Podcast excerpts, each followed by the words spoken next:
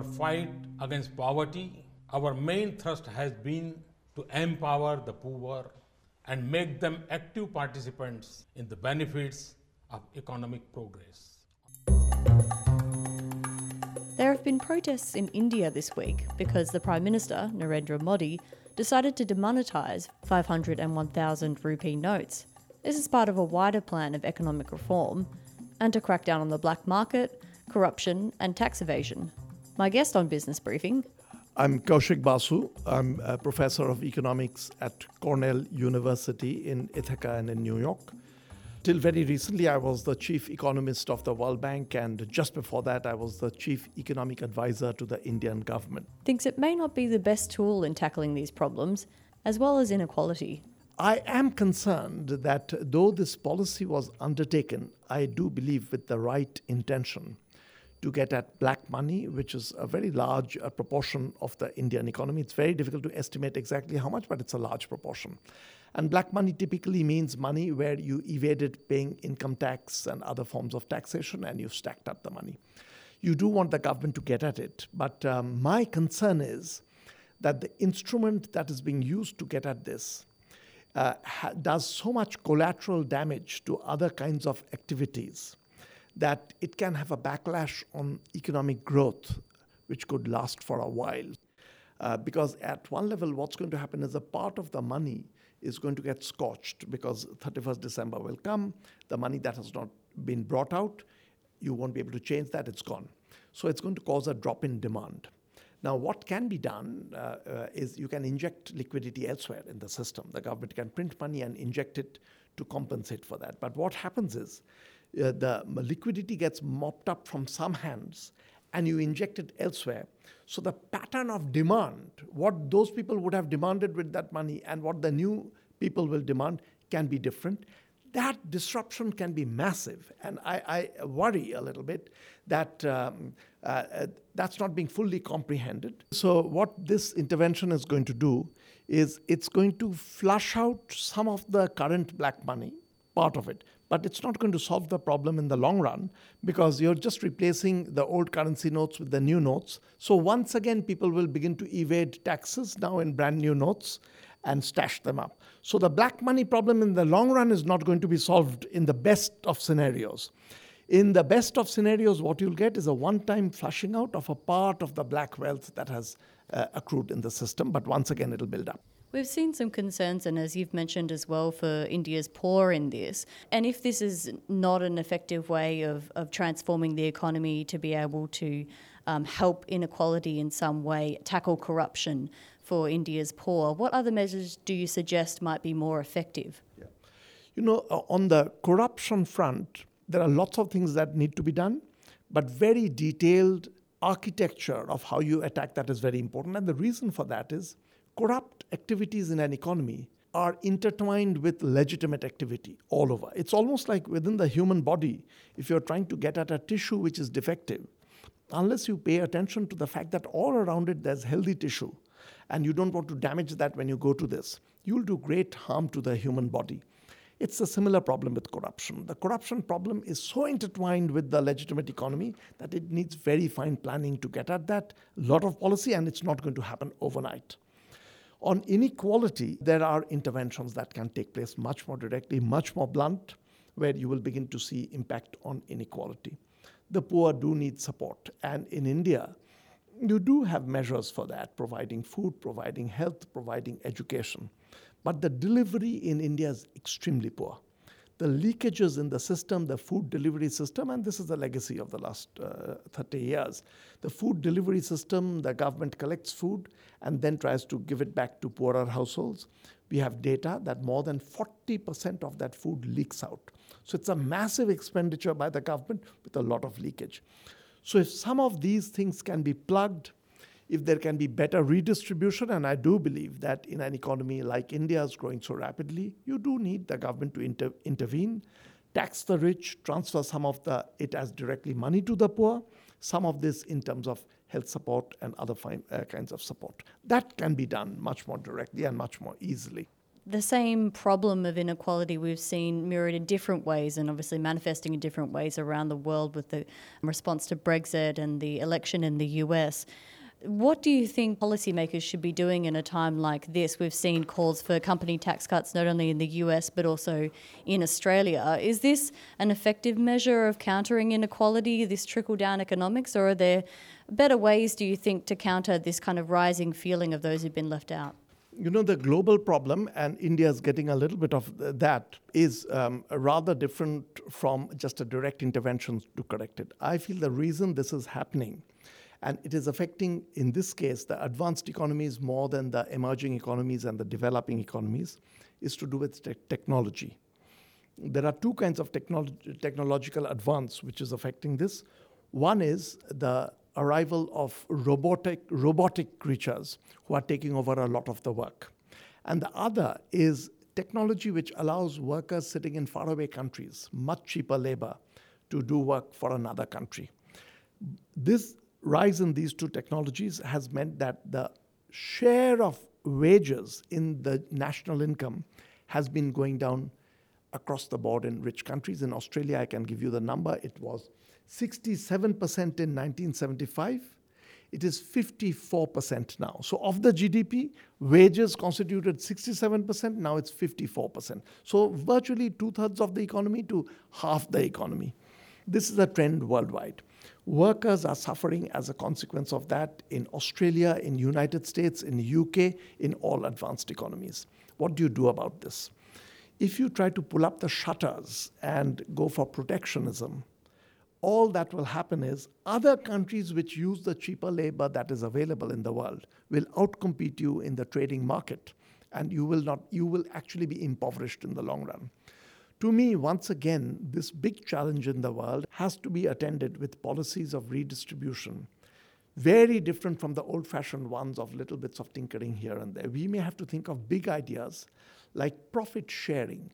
A percentage of profit earned in Australia should be just for the workers. 10% of the profit could go into a pool which goes to workers. So every time work gets outsourced to another country, or a new brand of machines come in and displace workers, invariably you're getting a boost in profits when these things happen.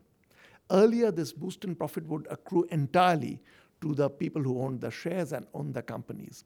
If you have a system whereby some of this profit can go to uh, the workers directly, you will begin to counter this problem. So, we need very imaginative thinking because the structure of the global labor market is changing as a consequence of changes in technology.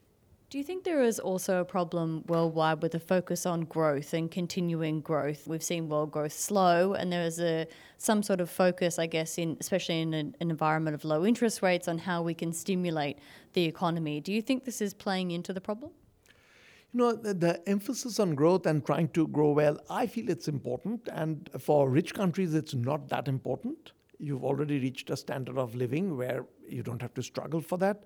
For emerging economies, developing countries, there's still a mass of poor people and they'll try to have that. So growth is important. Do you think it's possible to achieve uh, boosting growth while addressing inequality with some of the measures that you've proposed? I think so. And I feel also that if it comes to a trade off, that you have to give up on a little bit of growth to get better distribution, I would do that. So, very often you find uh, economists and policymakers keep saying that uh, better distribution is good for growth. My response is even if it was not good for growth, it's better to sacrifice a little bit of growth to get, a, get better distribution. From that, is there any advice you have for Australian policymakers in, an, in the current climate in Australia as to how to respond to the global economic environment at the moment? The advice from that is pay attention to income distribution. And I may add that the root is not protectionism. There is a bit of a tendency, it's amazing how the world has changed. I remember when I used to be a student, it would always be rich countries telling poor countries, don't indulge in protectionism. Whereas today you hear a lot of rich countries talking in terms of the importance of protectionism. Protectionism is not good policy for yourself, and also, I personally believe, but this is just a moral stance which another person does not have to share, that we live in a small world. And while we are concerned about each country, about your country's policy, we also have to be concerned about the globe. And this, I would say, even in India, that India is doing well, but we have to be uh, conscious about sub Saharan Africa, how they are doing. So there has to be a global concern. So, global concern, awareness of distribution, and the environment. You cannot ignore that for very much longer because today we are seeing the deteriorating environment not from textbooks and academic writings, but by looking up at the skies in many countries, you can see that that's happening. There's been a similar sentiment brought up in Australia about doing away with larger currency. You know, a completely different environment to India, of course, but with the same sentiment to avoid tax evasion. Do you think this sort of policy could work in, in another setting like Australia? Yeah, the uh, doing away with big currencies, um, uh, big notes, is a movement that is picking up all over. And I feel for, uh, first of all, for the more advanced economies, it is easier to take that step because a lot of transactions are already taking place in terms of um, credit card and digitally. So you can begin to do that. You can't right now do away with all currency, not in India, not in Australia, not in uh, the United States. I think the world will reach that at some point when it'll be a cashless world. It'll be just a digital record of how much money you've got, how much you've spent, but that's still far away. In the meantime, the idea of doing away with uh, big currency notes, because also of, of a lot of uh, illicit transactions to be curbed, is not a bad idea. I don't think it's going to dramatically change things, but it's doable for a uh, country like Australia. But I don't think you're going to get a huge advantage out of that, so don't spend too much energy on that. That's Kaushik Basu, Professor of Economics at Cornell University.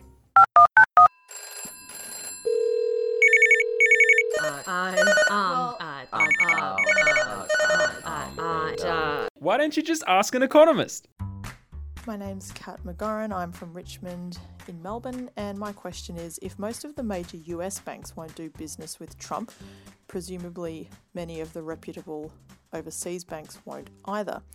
So, will this push him towards more unscrupulous loan sources for his money?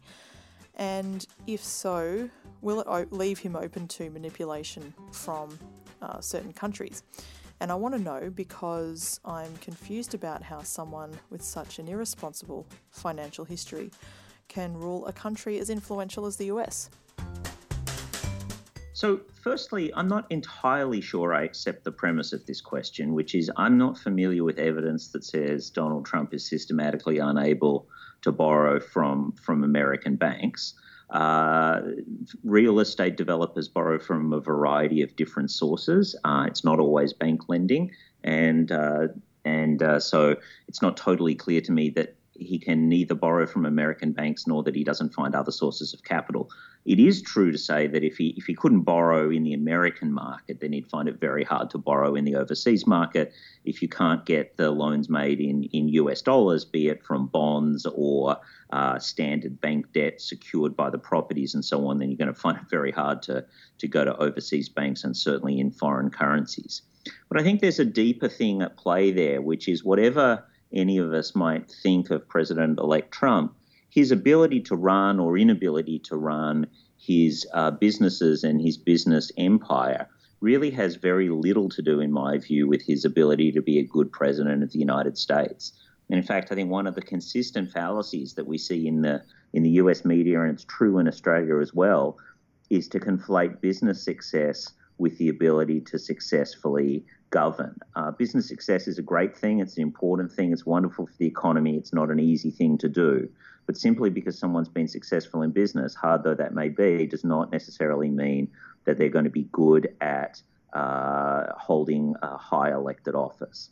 It goes to a deeper thing as well, I think, which is that people seem to conflate uh, business with the economy in general, and that what may be good for businesses in the specific are not necessarily good for the economy in general. So I think we could do a lot more in the press to try and break uh, this conflation of business, elected office, and the economy in general.